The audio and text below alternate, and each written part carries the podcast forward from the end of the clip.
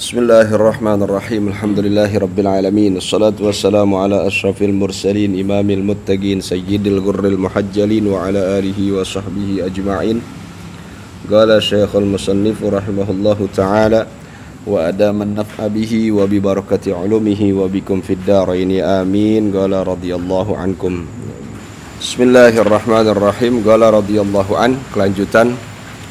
Dari pembahasan kitab Bahjatul Wasail masih seputar tentang rukun-rukun haji atau umrah.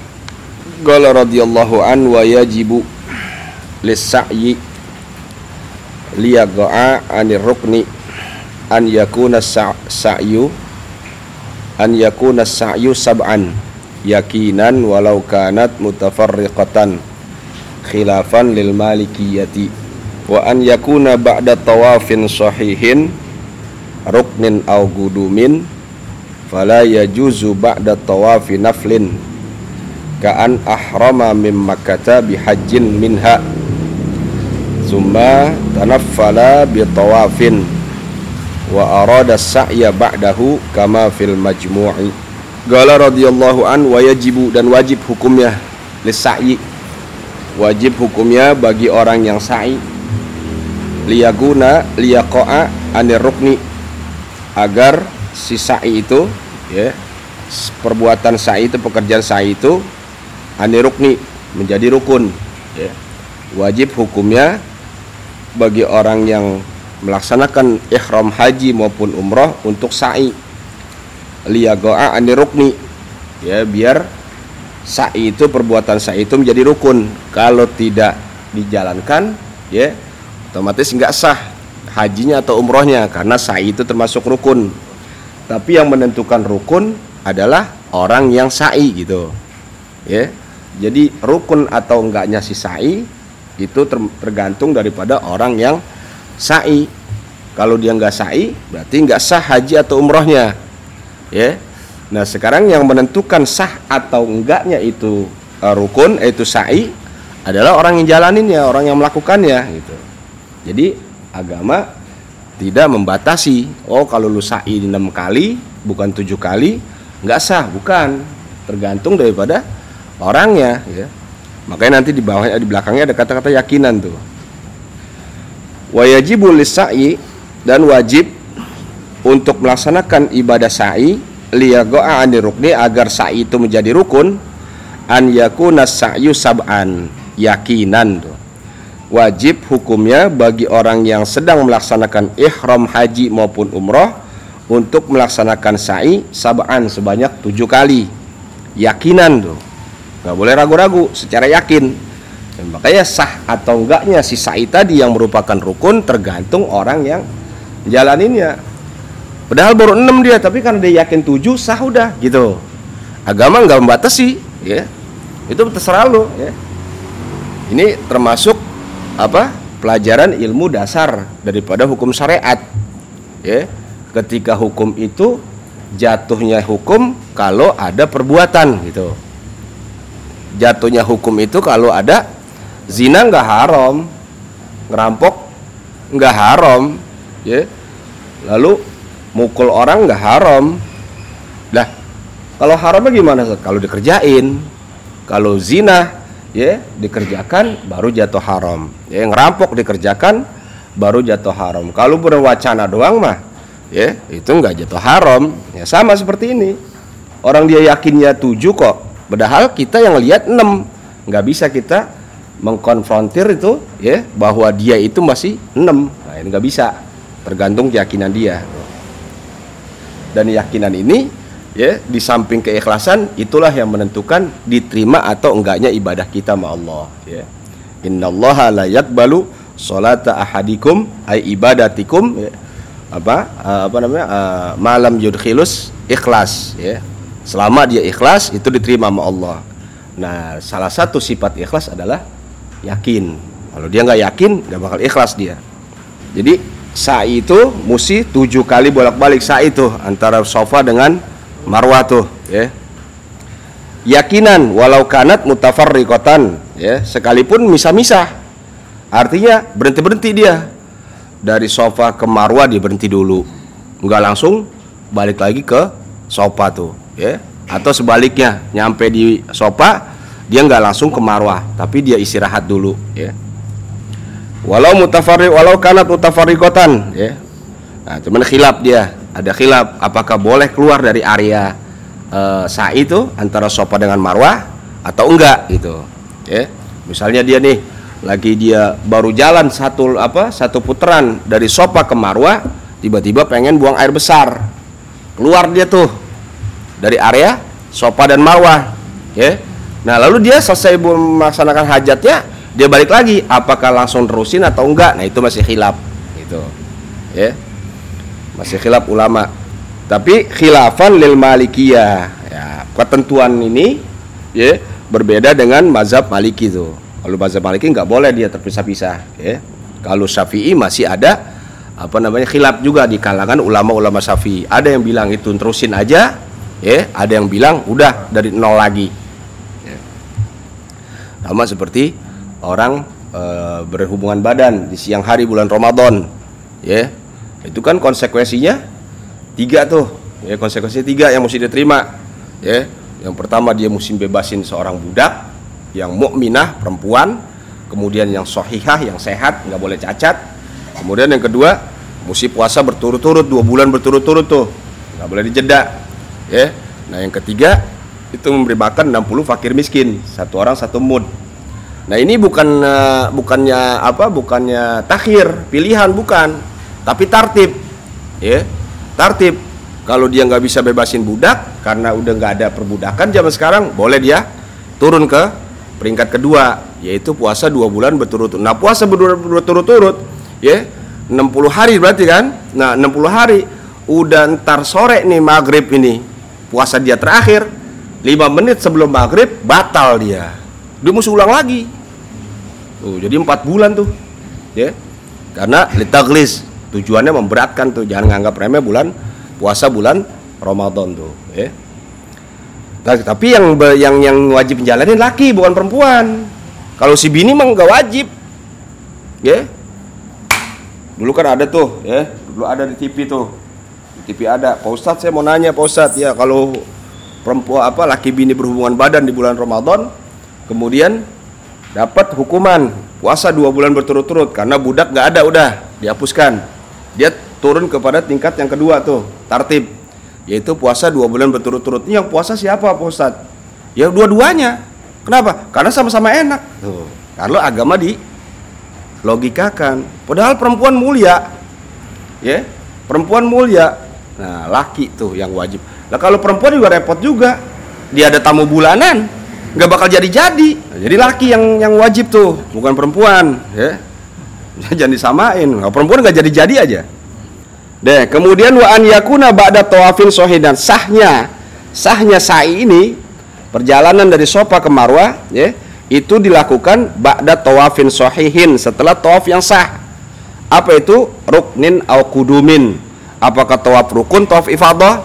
Ya, dari padang Arafah, ya, lalu ke Musdalifah, ke Mina, balik dia tuh ke Bekah, tawaf ifadah. Habis tawaf ifadah baru dia uh, sa'i. Atau begitu dia nyampe, nyampe ke kota Mekah, itu diwajibkan dia tawaf tuh. Ke Masjidil Haram tawaf. Namanya tawaf kudum, tawaf kedatangan. Itu bukan hanya buat orang ibadah ya. Sirian ya. Dapat rekanan bisnis ya.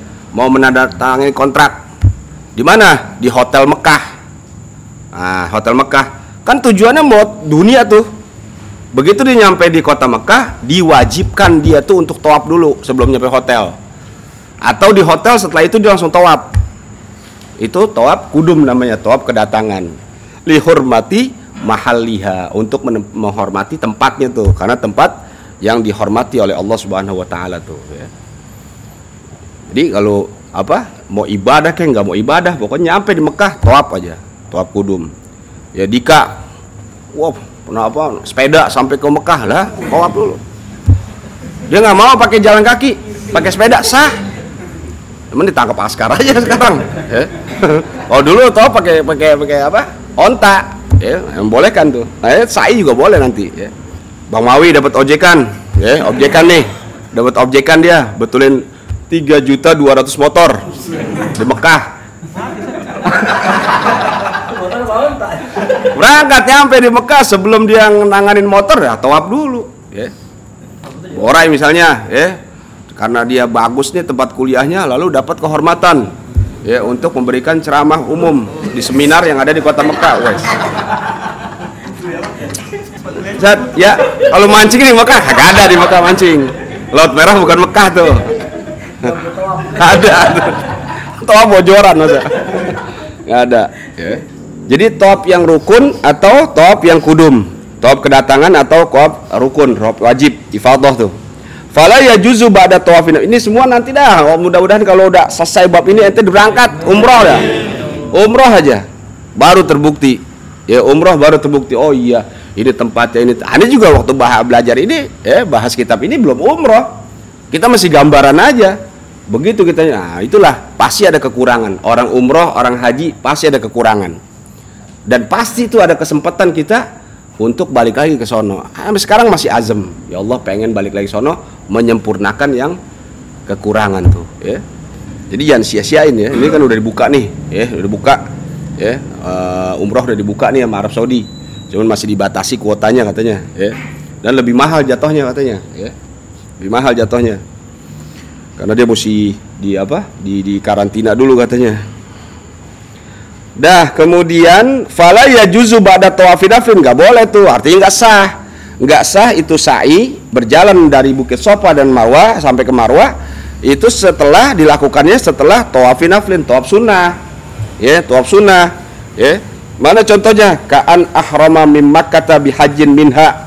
Semacam orang yang ihram haji ya atau ihram umroh dari kota Mekah kalau penduduk kota Mekah itu dia mau ihram haji atau ihram umroh, dia niatnya di luar kota Mekah di tanah halal. Nggak boleh tanah haram dia. Kalau kita kan orang uh, musafir kita dari Indonesia, ya. Kita niatnya di Bir Ali tuh, ya. Kalau dari dari arah selatan di Bir Ali, kalau dari utara Jaronah tuh, ya. Tapi kalau orang penduduk kota Mekah, ya itu dia mau kayak Habib Rizik kemarin tuh tiga tahun setengah, ya beliau mau umroh keluar dulu ke tanah halal, ke Taif atau ke Jaronah tuh tanah tanah tanah halal. Nah di situ niat tuh baru masuk kota Mekah gitu. Kan kalau umroh umroh itu kan uh, hanya sebatas kota Mekah ya. Uh, sebatas kalau haji baru keluar tuh oh, Musdalifah ke Mina ya. Jadi kalau di, seperti orang yang ihram haji atau umroh mim kata dari kota Mekah. Nah di sini bihajin tuh orang ihram haji dari kota Mekah. Summa tanafala bitawafin ya kemudian dia ya melaksanakan ibadah sunnah ya bitawafin dengan tawaf tuh. Artinya dia lakukan apa tawaf setelah melaksanakan ibadah sunnah ya. Jadi dia habis dia keluar ke tanah halal dia niat nawaitul hajja wa ahram tu biha lillahi taala. Dia masuk ke kota Mekah ya. Dia setelah tawaf kudum dia nggak langsung uh, apa sa'i ya. Setelah tawaf kudum dia langsung dia langsung karena pelaksanaan ibadah haji masih lama Nah, dia langsung jalan-jalan tuh ke sana tuh, keluar dari kota Mekah. Balik lagi ke kota Mekah, ya, masih pelaksanaan haji belum. Haji kan cuma tiga hari, hitungannya. Haji cuma tiga hari dari dari Mekah, kemudian mus, apa uh, uh, Padang Arafah, lalu Musdalifah, Mina gitu, ya, baru balik ke Mekah lagi, ya. Total jenderal cuma tiga, hari. bahkan Megawati cuma tiga hari dulu haji dia, ya. Perjalanannya jadi sembilan hari karena dia tamu kerajaan kalau gitu kan berangkat bisa 40 hari, ya. 40 hari kalau kalau yang kloter pertama tuh ya. Kayak Pak Aidil ya 40 hari ya. Pelaksanaan haji masih sebentar, ya. Cuma karena padatnya orang jadi agak lambat ya. Kalau umroh mas setengah jam jadi umroh. Karena di situ-situ doang. Kalau umroh setengah jam jadi, ya. Umroh setengah jam jadi, cuman ya tadi pasti ada kekurangan kita. Ya, kekurangan dari segi doa, dari segi khusyuk, Kemudian dari segi apa pelaksanaannya pasti ada kekurangan, ya. Mana? Kemudian wa aroda sa'i badaw habis dia laksanakan tawaf sunnah apa uh, tawaf sunnah, ya dia ingin sa'i itu nggak sah tuh, ya. Wa aroda sa'i badahu setelah itu dia tawaf eh dia sa'i itu tidak sah perbuatan sa'inya. Kama fil majmu' sebagaimana tertera dalam kitab majmu' ya, majmu' fatawa.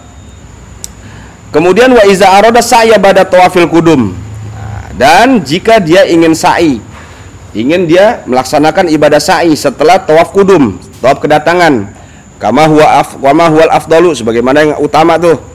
lam talzamhu lam talzamhul mualatu bainahuma ya. Nggak wajib dia mualat tuh antara keduanya ya. Ballahu takhiruhu takhiruhu anhu wa intola ya. Boleh dia tuh dia tunda ya dia tunda jadi habis tawaf kudum ya ente datang ke kota Mekah lalu laksanakan tawaf kudum ya habis tawaf kudum nggak langsung sa'i. Ya nggak langsung sa'i. Nah, itu boleh tuh dia tunda. Ya misalnya dari tawaf kudum dia langsung ke ke ke, ke Padang Arafah. Ya dia laksana tuh umur Abu Ukub di sana lalu ke Mina ke Musdalifah baru balik ke kota Mekah. Ya dari balik kota Mekah dia nggak tawaf ifadah langsung sa'i baru sah tuh. Ya karena tadi sahnya ibadah sa'i kalau dia laksanakan ya e, tawaf rukun atau tawaf kudum tuh. Udah gambarannya nanti dari sana dah ya. Insya Allah kalau kita azam pasti Allah kabulkan tuh. Yakin syaratnya ya. Duitnya ya terserah. Tanah mana kan lilin mana kan jangan sampai eh, putus ya. Jangan sampai mati ya, ya kalau enggak motor apa kan gade ya dah kemudian lakin bihaisu la yatakhallalu bainahumal wukuf fi arafah tapi sekalipun dibolehkan untuk menunda itu sa'i ya di sini ada catatan akan tetapi sekira-kira lalu bainahumul wukuf. Jangan dijeda diselingi dengan wukuf itu. Kalau bisa yang ringan aja karena kalau wukuf itu keluar berarti dong. Ya kan? Kejauhan nundanya. Ya, nundanya kejauhan. Udah, misal setelah dia tawaf kudum, dia sholat di situ lagi, dia wirid di situ. Nah, dia mau keluar dari Masjidil Haram, nah baru dia sa'i misalnya. Itu boleh ya. Kalau dia sekalipun dibolehkan, dibolehkan dia ke ke, ke, ke Arafah untuk wukuf tapi di sini disarankan lakin bihaisu la yatakhallalu bainahumal wukufu bi Arafata akan tetapi dengan sekira-kira tidak diselingi antara keduanya antara tawaf dengan sa'i ya oleh wukuf bi Arafah. Kenapa? Li'annahu tuh yaqta'u tabi'iyatihi tabi'atahu yaqta'u tabi'atahu lil gudumi qablahu. Karena itu bisa memutus rantai pengikut sertaan lil kudumi goblahu bagi tawaf kudum yang sebelumnya tuh ya idealnya habis tawaf kudum langsung sa'i itu ideal ya mualat tuh berturut-turut ya tapi kalau dia jeda sampai ke Arafah jauh loh Arafah ke ke Mekah ya jauh. Arafah ke Mekah jauh. Nah itu bisa memutus tabi tabiatahu tuh pengikut sertaan antara tawaf kemudian sa'i ya. Lil kudumi goblahu bagi toab kudum yang sebelumnya dia udah kerjakan tuh. Tapi kalau kalau kalau jamaah yang Indonesia enggak dia udah punya apa punya apa namanya kalau jadwal tetap dia ya. Bahkan makannya di jadwal kecuali umroh kalau umroh bebas ya. Kalau kita nggak kurang suka kurang nafsu makanan hotel bisa keluar kita ya. Bisa keluar. Men harap jengkol ada di sono ya. susah nyari jengkol sono. Makanya mesti ada apa? Mesti ada ada terobosan ya. Dulu di Gria mau ada apa? Arisan apa? Apa? Tabungan tabungan umroh ya. Ya tabungan umroh jadi jadi ya sekarang ya. Bagus tuh kalau ada tabungan umroh gitu tak bagus ya cuma kan sekarang standarnya dolar sih agak susah juga ya dulu real cuma tiga ribu sekarang empat empat ribu ya tiga tujuan ya dulu 2011 real tiga ribu ya sekarang itu tiga tiga 37 apa? 3700 ya. Makanya kalau bayar dam itu apa kambing itu sekitar sekitar 200 berapa kambing itu? Ya, dua ya rupiahnya ya. 2 juta berapa gitu kambing. Kalau ente bayar dam mulu bisa habis duit di sana. Ya. Laki-laki nggak boleh tutup pala kan? Kalau tutup pala, walaupun jangan pakai peci, pakai tangannya nutup, nah kena dam. Perempuan tutup gini, ada debu ya tutup mulutnya kena dam ya. udah di sana mah baru naklih udah ya gausan udah berdebu kemudian muka kotor emang menghadap Allah udah apa adanya sebagaimana bayi dilahirkan kemudian fayazamu takhiruhu ila mabada tawafil ifadah. Ya maka wajib ya menundanya kalau dia sampai tunda sampai ke ke padang arafah dulu wajib dia tunda ya itu sa'i ila mabada tawafil ifadah. Setelah dia melaksanakan tawaf ifadah. Jadi tawaf kudum udah gak dianggap tuh ya kalau dia keluar dulu ke ke mana? Ke Arafah gitu. Artinya keluar dari kota Mekah tuh. Cuma penyakitnya kalau di sono ya penyakitnya. Kalau udah apa jamaah Indonesia rata-rata begitu pengen buru-buru kelar. Ya pengen nggak nggak ada kenikmatan berarti. Ya pengen buru-buru kelar apa ritual ibadahnya haji kayak umroh kayak ya. Nah pengen buru-buru belanja itu jeleknya ya. Di sana orang Arab udah jago Indonesia ya. haji haji haji khamsa real. Kam lima real. Ditegesin lima real dipakai bahasa Indonesia ya. Makanya kalau muka-muka ente sih habis dah duit sono dah, ya. Ya bener gatal sana man. Keluar dari Masjidil Haram itu dijajar tukang anu apa? Kaki lima kasar gitu ya. Sejadah apa aja ya. Sampai segala sikring ada sono dah.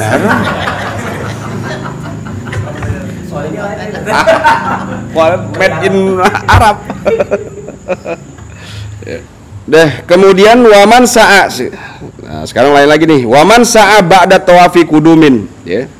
Barang siapa yang melaksanakan sa'i ba'da tawafi kudumin setelah dia melaksanakan tawaf kudum, tawaf kedatangan, lam yumdab lam yundab lahu i'adatuhu ba'da tawafil ifadah. Bal yukrahu.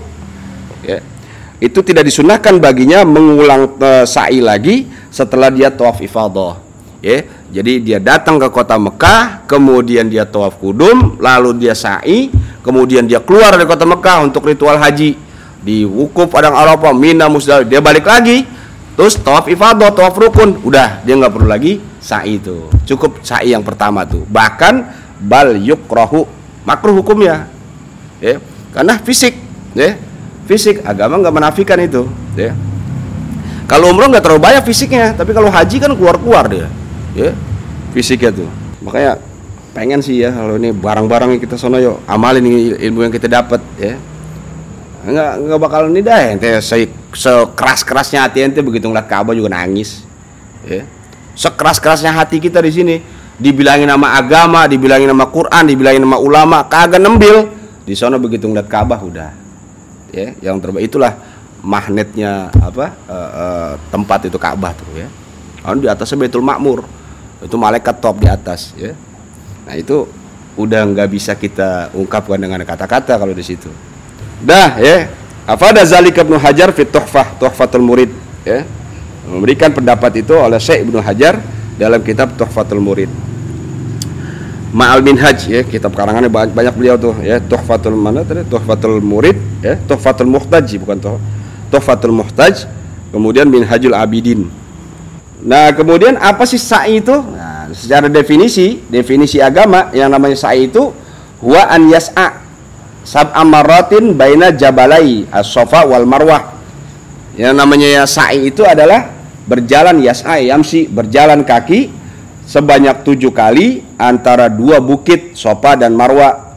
Mana itunya?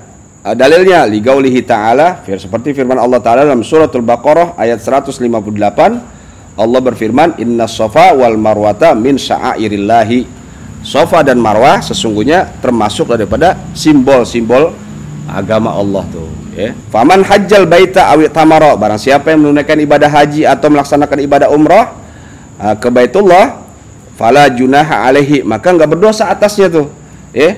Nggak berdosa atasnya. Maksudnya apa? An yatawafa bihima. Dia melaksanakan tawaf ya di saat dia ihram haji atau umroh ya.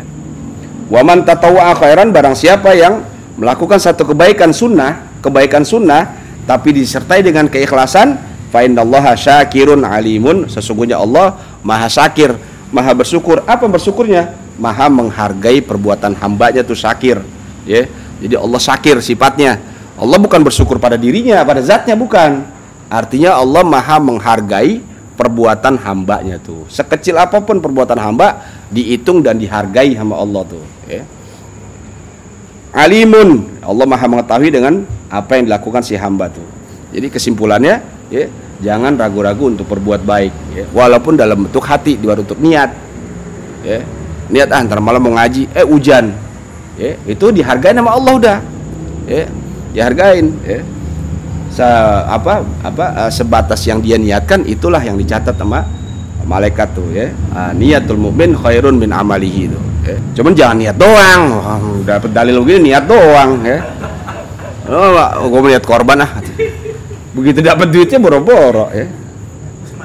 Hati-hati itu ya. Wow setan alim. Setan alim ya. Dia alama setan tuh hati-hati ya. Ini ya terus bagus buat ngaji ntar malam. Ntar malam malam minggu nih ngaji. Eh tiba-tiba ada aja ya. Yang ngajakin bikin empan ya. Udah telap gitu. Kemudian dalam dalam hadisnya ya hadis riwayat daripada Imam Ahmad Nabi menyatakan ya ayuhan nasu wahai manusia is'au. Tawab ke apa namanya? Sa'ilah kamu tuh. Ya sa'ilah kamu sa'i. Fa inna saya god kutiba alaikum. Sesungguhnya sa'i itu sudah ditentukan nama Allah. Secara syariat. Kalau secara uh, ma'rifat disuruh kita berjalan menuju jalan-jalan Allah. Jalan-jalan Allah ya ini salah satunya ya. Taklim masjid ya musola itu semua jalan-jalan Allah tuh simbol-simbol siar agama Islam ada pada tempat-tempat itu ya. makanya apa di dalam kitab Tanki itu segala sesuatu yang yang menjadi kehilangan kita itu nggak usah dicari nggak boleh dicari. Ente kehilangan nih duit di majlis jangan dicari. Ya. nanti Allah kasih yang lebih daripada yang ente kehilangan. Ya. kayak siapa kemarin siapa? Si siapa? Yang baru? Daus. Daus kehilangan HP di warung. Eh itu wajib dicari kenapa warung bukan tempat suhu tempat maksiat warung Hah?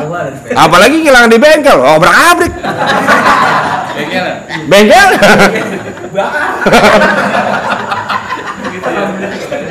Kenapa? Majlis, musola, masjid tempat suci kehilangan sesuatu itu dolatul mukmin. Ya, kehilangan yang ditanggung oleh orang mukmin. Yang nyolong yang nanggung, tapi Allah yang ganti. Nggak usah dicari. Makanya nggak boleh dagang di masjid, nggak boleh mencari sesuatu kehilangan di masjid atau menanyakan kabar teman di masjid itu nggak boleh. Ya. Jadi misalnya nih ketemu Dika nih, ya, aneh ketemu Dika di masjid atau eh Dik, si Rian kabarnya itu nggak boleh. Keluar dulu dari masjid, Rian kabarnya gimana? Boleh tuh. Jadi nggak boleh dari masjid tok ibadah, ya. Ngerokok di masjid, tapi di parkiran saat kan bukan masjid. Eh tanahnya tanah siapa? Tanah masjid sama. Ya. Makanya asuhada tuh ya, waktu lagi maulid gelar-gelar karpet aneh kagak sadar begitu mau rokok lah masjid dia. Ya. ya ada yang bilang masjid mah di dalam saat ini mah parkirannya. Eh, sama aja tanah masjid. Ya dagang di situ sunnah di, di sunnah di, disumpahin sunnah nyumpahin la arbahallahu tijaratak semoga Allah tidak lakuin dagangan kamu sunnah bukan wah bukannya mubah bukan sunnah artinya ketika ngelihat dagang orang dagang di masjid kita sunnah untuk nyumpahin supaya dagangannya kagak laku mau dalilnya di tanki ada ya mana nih kata-katanya ya la arbahallahu tijaratak Semoga Allah tidak lakukan barangan barang dagangan kamu tuh. Ya. Ini dagang kopi, kopi, kopi, kopi, masjid ya Allah lagi maulid. Ini bukan nyinggung, ini hukum ya. Dulu karena dulu ada bocah nanya mana, Ustadz kata Ustadz Pulan itu di YouTube ada orang nanya boleh dagang di masjid asal nggak di mimbar, paham nggak? Di emperan boleh, di mimbar jangan. Masa di mimbar dagang bala-bala? Yang gak masuk akal juga. Ya. Nah kalau itu itu ustadz terkenal ustadz ya bahkan S apa namanya uh, eh, LC katanya ya ya ini dapat ya dapat dapat pelajaran dari guru aneh ya begitu selama tuh tanah masih dikategorikan tanah masjid haram untuk berjual beli di situ ya makanya kalau bisa ngawinin jadi masjid. Itu romangun atas masjid bawahnya uh, apa aula. Ya. Pernah terjadi di atas azan di bawah dangdut. Ayo mereka kata apa? Ya kan? Itu udah akhir zaman udah ya. Udah khilafus sunnah semua udah nyalahin sunnah semua udah ya. Ente kawin Dika jangan di masjid ya kawin. Pendopo pendopo pendopo murah. Rian jadi masjid. Ya. Ini kawin di masjid di majlis sih boleh. Jadi masjid ntar perempuan pada masuk ya. Kalau dia masih kita mau cek dia main apa kagak ya kan? Nah, cek main apa kagak.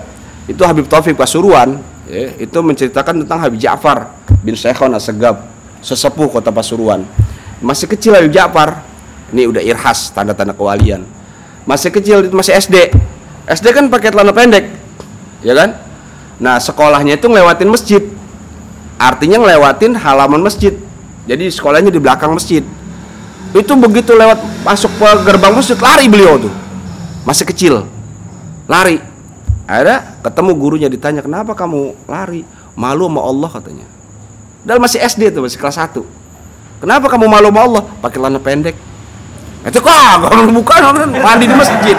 Ya Allah. Malah mandi di masjid. Nanti dibahas ya kalau kitab ada salah satu kitab habis kita bahas tankindar ya. Cuman kalau kita ini kan jadi sensi, wah begitu ya. Dalam enggak emang ada dalilnya ada. Nah kemudian suruh tuh sa'i ada syarat-syarat sa'i. Sitatun ada enam, syarat-syarat sa'i ada enam. Yang pertama an yabda'a fi kulli witrin bis sofa. Dia mulai dalam setiap keganjilan itu hitungan ganjil bis sofa dari sofa tuh. Ya, sofa marwa, sofa di satu, marwa di dua, kemudian balik lagi sofa tiga. Setiap hitungan ganjil ada di sofa. Setiap hitungan genap ada di marwah tuh, ya. An yabda fi kulli witrin bis sofa. Dia mulai pada hitungan ganjil di sofa di bukit sofa. Al ula yang pertama wasalisah yang ketiga wal khamisah wasabiah lima dan tujuh tuh. Itu adanya di sofa kemudian yang kedua syaratnya an yabda fi kulli syaf'in bil marwati. Dia mulai hitungan genap di marwah tuh. Saniyah yang kedua rabi'ah yang keempat sadisah yang keenam. Kemudian yang ketiga an yakuna sab'an. Ya musi tujuh kali. Tujuh kali itu bolak balik sofa marwah fazahabuhu marrotan dia berangkat ke bukit sofa ke bukit marwah satu kali hitungannya wa auduhu balik kembali ke, ke, ke sofa sekali lagi tuh. Jadi tujuh kali tuh kemudian yang keempat an yakuna ba'da tawafin sohihin ya syaratnya setelah dia tunaikan dia laksanakan tawaf yang soheh ya apakah itu tawaf rukun kayak tadi ifadah Tawaf wajib atau tawaf kudum, tawaf kedatangan. Kemudian yang kelima ada musarfihi li ghairihi. Enggak boleh dia tuh apa uh, mengalihkan niat selain untuk tawaf sa'i udah. Ya, misalnya ente ngejar copet gitu. Kebetulan nanti habis tawaf tujuh kali, lalu ada copet. Nih, ini contoh nih, contoh. Emang ada satu copet. Ini contoh aja. Lalu ente kejar tuh. Ente kejar, copetnya balik lagi dari buk sopa ke marwas itu nggak sah. Ya, karena nggak diniatin, ya jadi mesti diniatin. Kalau nggak pakai niat nggak sah. Kemudian yang keenam ada mutakrij al kasir min bainahuma, nggak boleh berhenti lama. Dari sofa ke marwah, sampai marwah ada tuh ketoprak, makan dulu toprak nggak boleh. Ya, nggak boleh tuh. Emang bener sih kalau di ujung-ujungnya dijagain askar. Jadi diusir sama askar kalau lama-lama, ya. Jadi biar nggak numpuk di satu apa, satu lokasi gitu ya. Kemudian fa'in kana yasiran fala yadurru. Kalau di sebentar nggak apa-apa. Ya, mungkin dia nyampe di sofa di Marwah, dari sofa ke Marwah dibetulin apa? Ihramnya misalnya, itu nggak apa-apa, ya. Mungkin kalau dia tungkulan makan dulu ya, ngerokok dulu 13 batang lah itu. Eleh itu ya. Nah, pertanyaannya kawin dulu apa umroh dulu gitu. Ayan. Kawin dulu apa umroh dulu? Kawin. Wah, ya. Mantap baru nih murid sejati nih ya. manggil monata. Dah, kemudian waktu sa'i kapan waktu sa'i? Kayak tadi tuh an yakuna bada tawafin sahih al kudum awil ifadah wala yakhruju waktuhu madal hayah tuh. Enggak keluar waktu sopa eh, waktu sa'i itu sepanjang umur. Sepanjang taat sepanjang umur artinya kalau dia itu punya utang tidak sopa wajib dia ganti tahun depannya. Kalau umroh gampang, kalau haji Pertama haji ada waktunya setahun sekali. Haji kan waktunya tiga bulan. Haji itu mulai dari sawal, sawal, apa lagi tuh?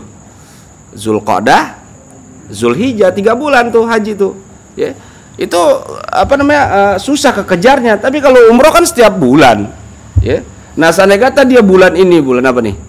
November. Ya, ternyata sampai sana dia lupa untuk sa'i. Wajib dia kejar bulan Desember Artinya ketentuan sa'i tadi berlaku sepanjang umur. Selama umur masih ada, dia wajib lakuin tuh. Ya. Makanya dia disebutkan wala yakhruju, tidak keluar waktu waktu sa'i madal hayah sepanjang hidup tuh, artinya sepanjang umur. Nah sekarang sunanus sofa sunanus sa'i. Sekarang sunnah sunnah sa'i.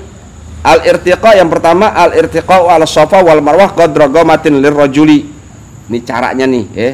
Caranya hebat agama ya. Al irtiqa dia naik ke bukit sofa dan bukit marwah godrokomatin lirojul sekedar berdirinya bagi laki-laki tuh. Artinya nggak boleh nunduk nggak boleh membungkuk nggak boleh dia ngesot. Kalau dia sehat ya normal kayak kita nih. Kalau saat penyakit lain dah itu darurat emergensi ini yang biasa nih, normal kayak kita nih. Nggak boleh kita nunduk itu agak bungkuk naik enggak mesti tegap ya. Karena sejarahnya kan Siti Hajar nyari air zam-zam ya, ya sebelum nemu di ujung kaki di ujung jempol ah, ada yang bilang jempol ada yang bilang kelingking. Sebelum nemu jempol air apa air zam-zam itu di jempolnya Nabi Allah Ismail ya. Jadi sama Nabi Allah Ismail digigit-gigitin tuh tanahnya muncrat tuh. Itu setelah bolak-balik tuh nyariin air Siti Hajar. Ya. Siti Hajar bolak-balik. Nah di saat itu Siti Hajar lagi begitu tuh. Nyari-nyari apa? Uh, oase. Gitu-gitu. Jadi nggak boleh nunduk tuh. Itu sunnahnya. Jadi lagi apa? Dalam keadaan panik tuh. Ya. Nabi Allah Ismail dari nangis pelan sampai nangis kenceng sampai guncang-guncangin kakinya tuh. Kayak bayi gimana sih? Ya. Guncang-guncangin kaki. Nah sampai tujuh kali balik mulai muncrat tuh. Ya apa namanya tanah yang apa jempol apa apa kelingking kan lupa tuh. Ya apa tumit ya. Ada di kitab apa Mizanul Kubra tuh sejarahnya. Nah lama-lama. Artinya apa? Air zam-zam nggak muncul begitu aja ada proses juga. Secara apa uh, uh, ilmiah bisa dibuktikan gitu loh. Ya bisa dibuktikan. Artinya di, di tanah mana pun itu pasti di bawahnya ada air. Dan mesti digali ya gitu tuh akhirnya sama Siti Hajar karena kecil airnya ngerembes digali dikorek sama Siti Hajar tuh. Ya bisa gali. Nah mulai deh tuh. Air mulai sedikit muncrat ditadangin pakai tangannya di diminumin ke Nabi Allah Ismail alaihi salam. Itu sejarahnya ya. Jadi sunnahnya kita tegak jalan. Karena Siti Hajar tegak tuh sampai matanya ke depan. Ngelihat oase nyari-nyari oase supaya Nabi Allah Ismail alaihi salam berhenti nangis itu karena aus. Kemudian yang kedua azzikir wa doa fi kulli syautin. Nyampe di batas akhir dari sopa kita memulai kita doa dan zikir. Ya, orang banyak doa kuntet tuh. Ya, bawa kuntet dengan bakiat solihat tuh. Apa namanya doa kuntet robanatina tuh, robanatina fid hasanah wa fil akhirati dan bakiat solihat subhanallah alhamdulillah sampai Allahu akbar tuh ya pada tiap-tiap dari sopa dia baca ini sampai marwah dia baca itu tapi kalau di departemen agama udah ada tuh ituannya tuh apa e, bukunya panduannya ya paling bagus bacain anzal di sana tuh ya zikir wa doa fi kulli sautin ya zikir dia baca zikir dan doa pada tiap-tiap batas akhir batas akhir sopa batas akhir marwah Kemudian yang ketiga al-masyu ala hay hay hayyinatin fi jami sa'ihi. Dia berjalan dengan santai. Ya, jangan terburu-buru, santai jalannya, ya. Nah, kemudian setelah jalan santai wal harwalatu bainal milainil akhdaraini lizukuri dudal inasi. Bagi laki-laki menjelang dua mil, dua mil itu dua batas, ya. Yang bergaris hijau, ada tanda hijau di situ, lampu hijau, ada lampu hijau itu bagi laki-laki dia agak cepat jalannya ya sebagai uh, finish tuh ya sebagai finish jadi dia dua kali balik itu agak cepat uh, hitungannya dari lima ya dari lima menuju tujuh. Nah, itu agak cepat tuh dia tuh. Agak berjalan agak berlari kecil-kecil ya. Tapi laki-laki kalau perempuan enggak. Perempuan enggak ada sunnah. Perempuan jalan kalau laki-laki disunahkan tuh. Karena saat itu udah saking uh, Siti Hajar itu saking apa? Saking putus asanya hampir putus asa lah gitu sekarang berduaan sama anak-anak sama anak bayi ya.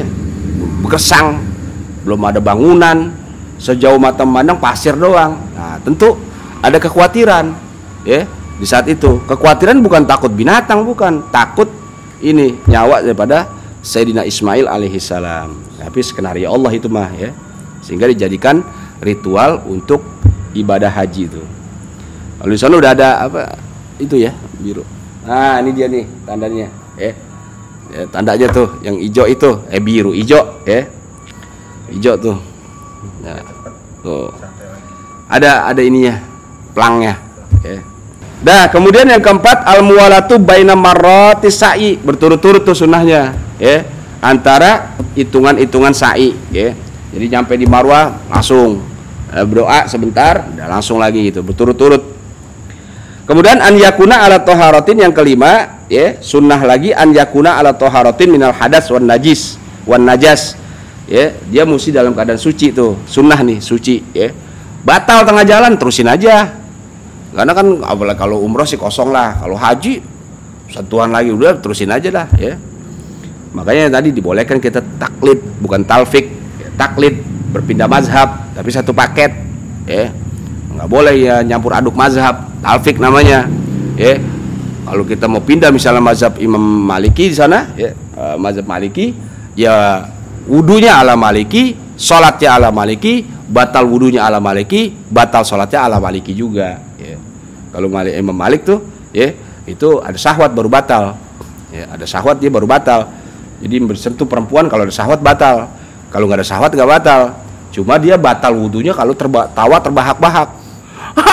Batal wudhu nah, dia bedanya cuma dua ya. Dia nggak pakai niat kalau wudhu karena menurut beliau itu wudhu seperti cebok membersihin ya yang kedua dia wajib dibasuh nih. Mesti basah kayak mandi junub. Rambut kalau Imam Syafi'i kan satu helai aja jadi itu ya.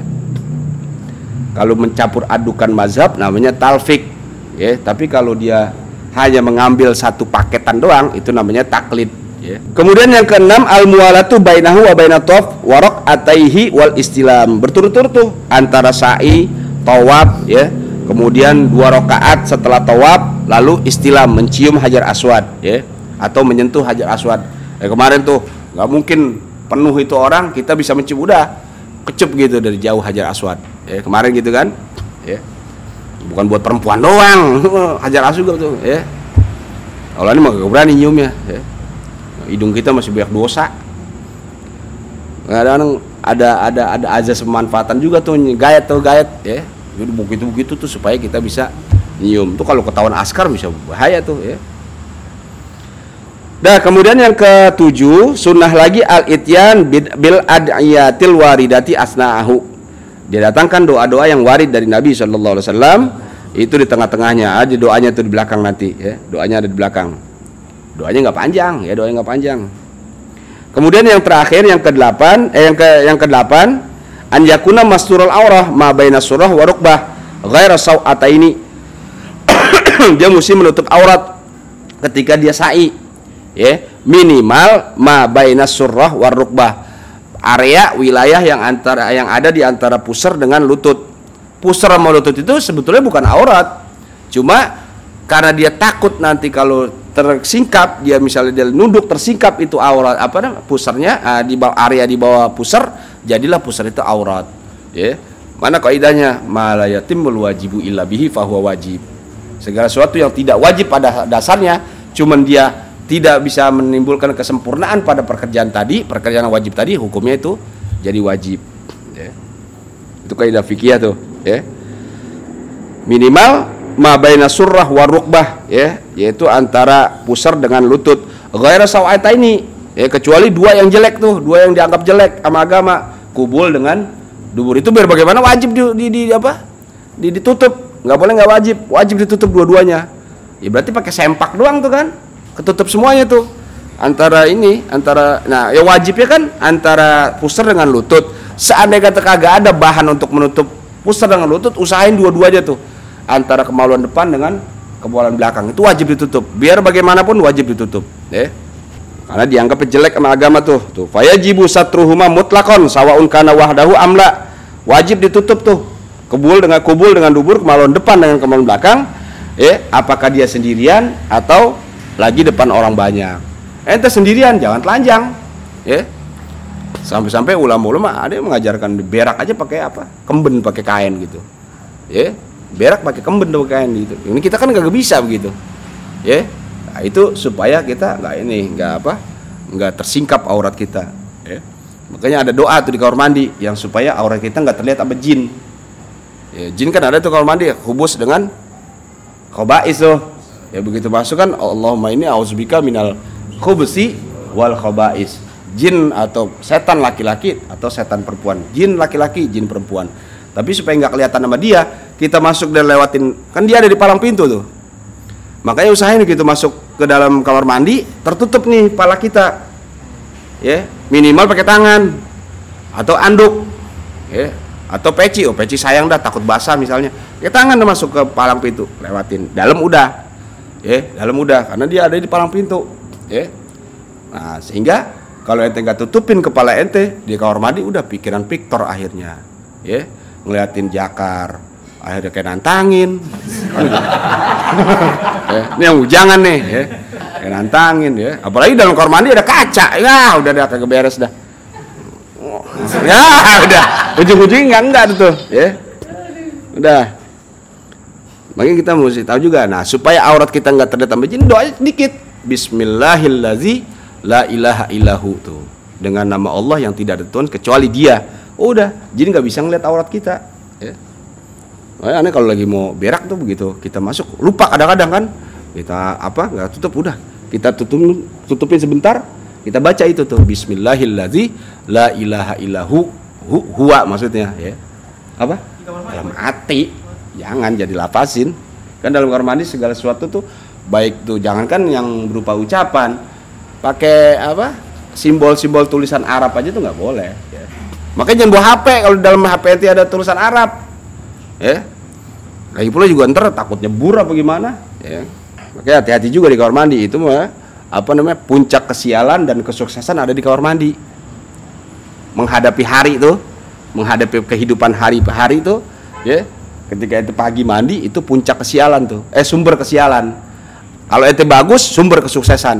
Ya. Jadi transaksi kita di siang harinya tergantung bagaimana perlakuan kita di kamar mandi itu ya. Makanya kamar mandi jangan nyingsot. Apa? Nyisot ya? Siul. Ya. Eh lah ya. apalagi di kamar mandi main kartu. HP aduh kacau. Kamar mandi ngerokok ya. Ya kalau bisa jangan gitu. Nggak ada larangan sih kalau bisa jangan. Ya makanya kalau Imam Ghazali bilang ambil dunia kamu sekedar buat membantu kamu menuju akhirat. Itu aja ya. Ambil dunia kamu sekedar membantu kamu menuju akhirat. Artinya ketika kerja kerja berangkat dari jam setengah delapan sampai jam 4 udah. Jam 5 ke atas jangan kerja lagi istirahat gitu. Ambil dunia kamu bukan kagak boleh dunia. Ya kalau nggak nggak ada dunia nggak ada akhirat ya. Anak apa anak kecil mati tuh ya belum sempat nyicipin dunia mati dia dah surga dia tapi rasanya beda dengan kita yang udah merasakan asam garamnya kehidupan dunia jadi ambil dunia juga jangan terus sedikit-sedikit dunia mulu lah kalau nggak ada dunia kita nggak bisa sampai akhirat ad dunia mazratul akhirat ya Dah, kemudian mana lagi? Ya, kecuali kemaluan depan dan kemaluan belakang. Ka'an kana wahdahu fil mas'a tuh. Seperti dia sendirian di tempat sawab, eh tempat sa'i, ya. Tempat saya sendirian, ya. Nah, faizalam yakun wahdahu fayajibus satru. Kalau dia di tempat sa'i sendirian, boleh dia tutupin pakai sempak doang tuh. Yang penting kemaluan depan, kemaluan belakang tertutup. Pusar ngablak silakan. Tapi kalau syaratnya dia sendirian tempat saya kan mustahil. Ini kan apa uh, sesuatu yang yang yang istilahnya ya bisa aja kalau nanti menjelang kiamat misalnya. Nah, misalnya itu kiamat kurang seminggu gitu, ya. Misalnya nih, udah nggak engah lah sama sama sama, apa sama pelaksanaan haji atau umroh udah. Ente top sendirian, boleh tuh pakai sempak doang. Faizalam yakun wadau, tapi kalau dia nggak sendirian, fayajibu satru wajib ditutup tuh minimal kubul dengan apa namanya uh, pusar dengan lutut itu. Udahlah jangan lakuin ini kan hukum Enggak semua hukum itu mesti ini kan enggak kita kembali lagi ke, ke kajian kita. Ini kajian ilmiah, ya. Nah, kajian ilmiah nanti penerapannya tergantung sikon, ya, situasional, kondisional, enggak bisa kita terapin semua ilmu, ya. Terakhirnya timbul fitnah, enggak semua orang ngaji. Kemudian ada uh, yang terakhir yang sembilan al ittiba, sunnah ittiba tuh. Apa ittiba? Kama tagodaba fi sunan tawaf ittiba tuh kemarin tuh, ya, menjadikan tengah-tengah ridaknya tuh, ya itu ada di bawah ketek tuh yang sebelah kanan ya inilah apa umroh apa sih namanya kain umrohnya gitu jepit ya kemarin tuh di di, di sunah sunah tuap sama tuh ya sama seperti kita apa khutbah uh, apa kalau minta hujan apa sholat apa istisqo itu khutbah kedua si si apa si imam sunnah tuh balik inian sorbannya supaya berbu, berbu, berubah tuh keadaan yang panas kemarau jadi musim penghujan ya.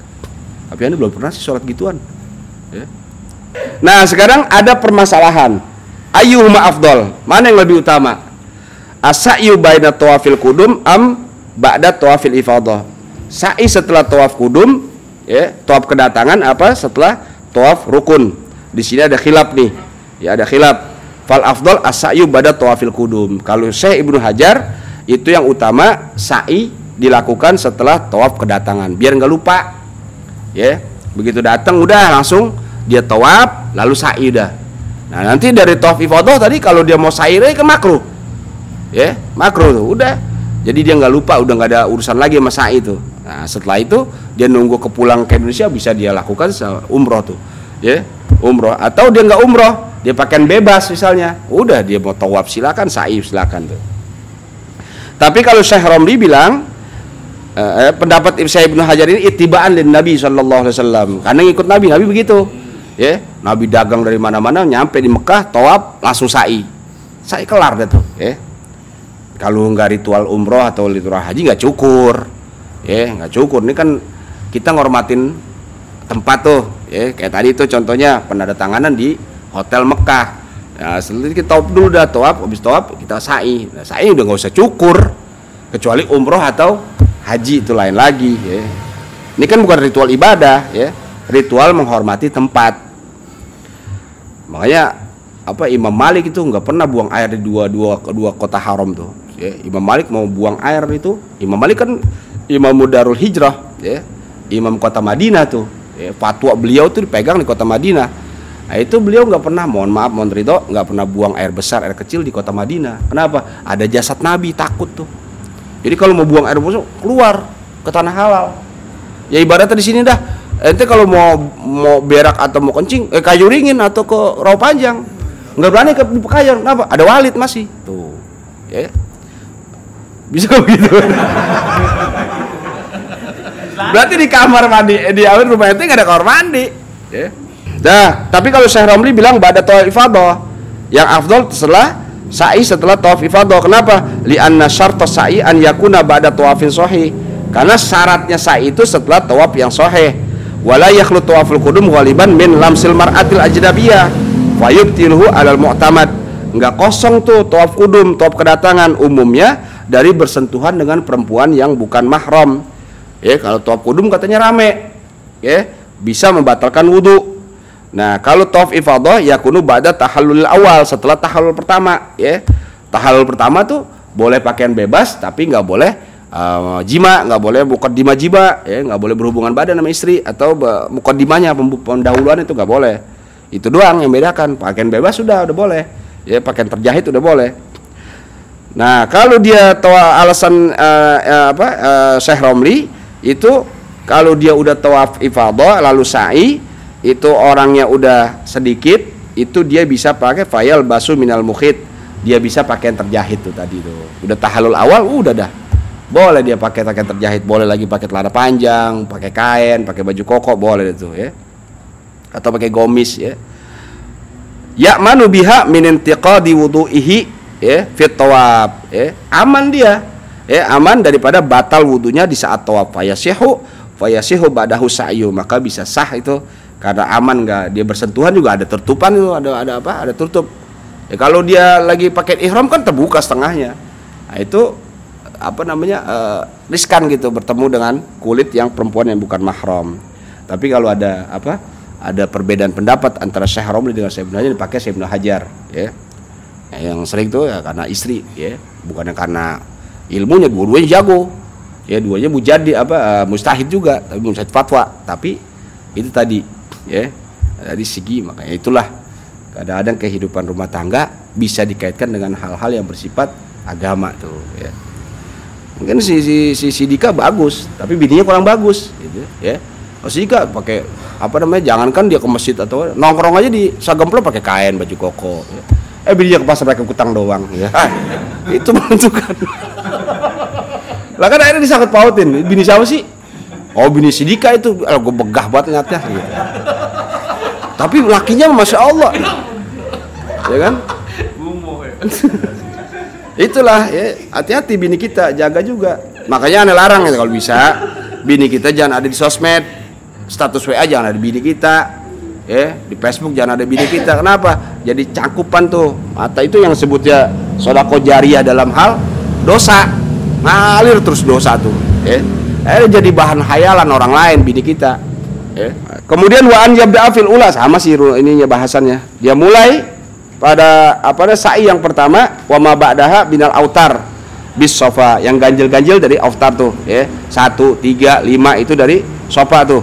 wahwa afdalu minal marwah jadi kalau dibalik itu lebih afdal nggak sah sih. Kan umumnya kita dari sini nih dari sofa nih. Iseng gitu dari marwah. Jadi kalau posisinya ya dari apa Baitullah tuh Masjidil Haram kita naik sedikit. Iya maksudnya naik tuh. Naik sedikit.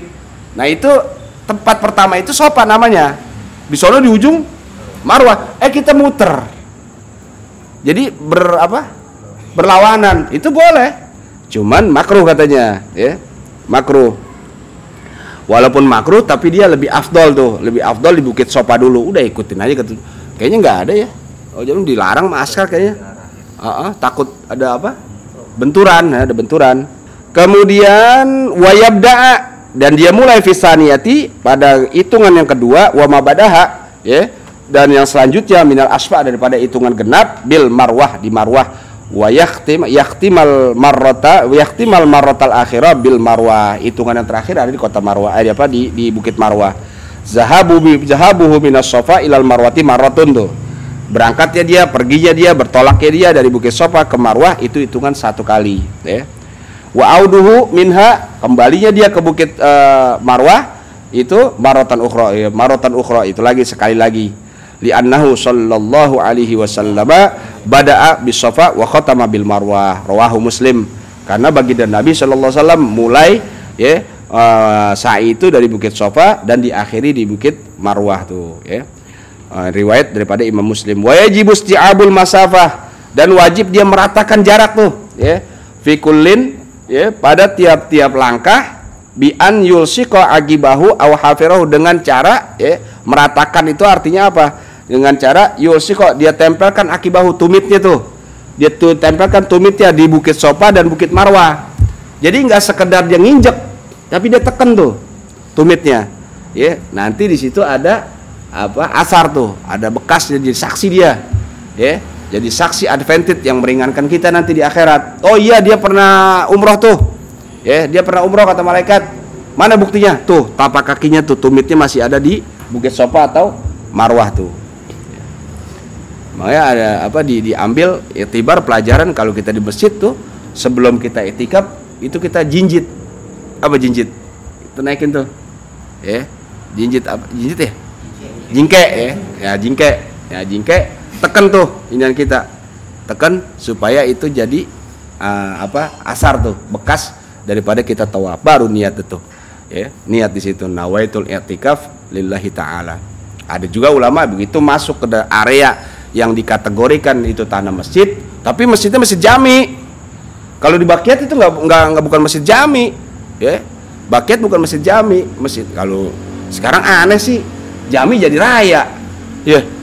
Dulu perasaan ini pertama 2005 eh, apa ya 2005 di Pekayon ada sholat Jumat di Atakwa masjid jami Atakwa ya. Sekarang jadi raya. Kayaknya anti banget bahasa Arab ya. Padahal yang menolong kita itu bahasa Arab Nabi bilang tuh ya dalam hadis ahibbal Arab lisalasin cintai Arab karena tiga. Liani Arabiyun karena aneh orang Arab kata Nabi. Sekarang kalau ente kagak mau ngakuin Arab berarti ente nggak ngakuin Nabi dong. Iya dong. Lianna yang kedua lianna lugatal apa lugatal Quran lugatal Arabiyah lugatal Arabiyah karena bahasa Quran bahasa wa lugatu ahlil jannah wa lugatu ahlil jannah lugatul Arabiyah. Bahasa penduduk surga Berarti kalau dia benci sama Arab gak bakal masuk surga. Kenapa? Gak ngerti. Itu hadis sohe, ya. Riwayat Imam Tirmizi kalau nggak salah, ya. Nah, sohe itu. Bahkan dihasankan tuh hadis oleh Imam Abu Daud.